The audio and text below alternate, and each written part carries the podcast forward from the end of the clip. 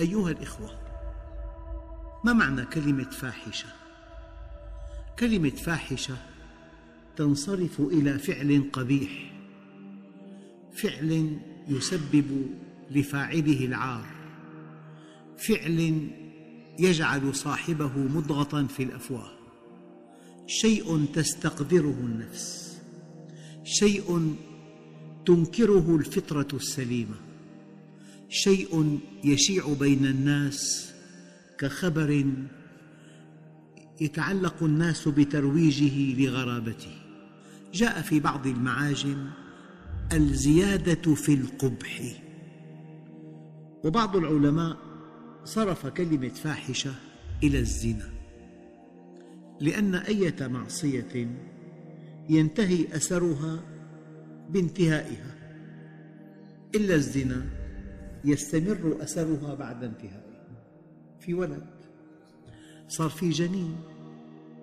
إسقاطه مشكلة وإبقاؤه مشكلة وولادته مشكلة ونسبه مشكلة ومكانته الاجتماعية مشكلة. فيبدو أن الفاحشة في الأعم الأغلب تنصرف إلى الزنا.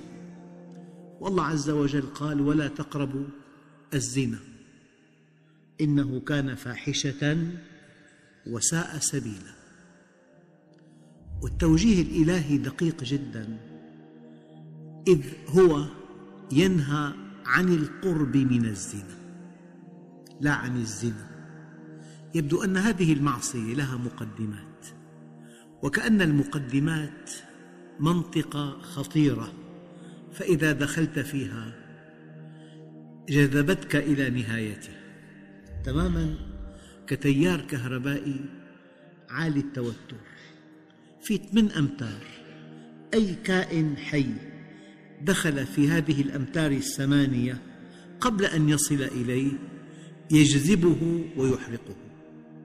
ويبدو أن هذه المعصية الكبيرة أو يبدو أن هذه الجريمة تسمى في القانون جريمة الزنا. يبدو أن الزنا له قوة جذب كبيرة. فأنت حينما تتساهل وتدخل المنطقة التي ينبغي أن تبتعد عنها تصل إلى نهاية الفاحشة شئت أم أبيت. تماما كصخرة في رأس جبل. مستقرة. فإذا دفعتها وفي نيتك أن تجعلها تنحدر في المنحدر عشر أمتار. لن تستقر إلا في قعر الوادي. أنت مخير أن تبقيها في مكانها الآمن أو أن تدفعها. أما إذا دفعتها لن تستقر إلا في نهاية الوادي. لذلك أقول لكم هذه الكلمة الدقيقة وتؤكدها دراسات علم النفس. أن الإنسان حينما يقع في الفاحشة تسعون بالمئة ممن وقعوا في هذه الفاحشة ما كانوا يتصورون أن يصلوا إلى نهايتها ولكن لأنه اقتربوا من حرمها.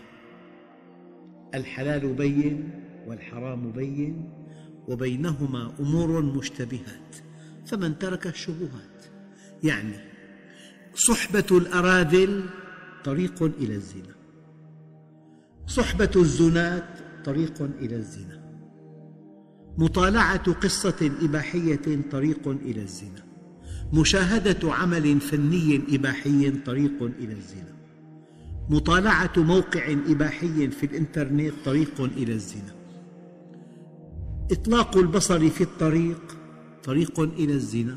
لقول الله عز وجل قل للمؤمنين يغضوا من أبصارهم ويحفظوا فروجهم.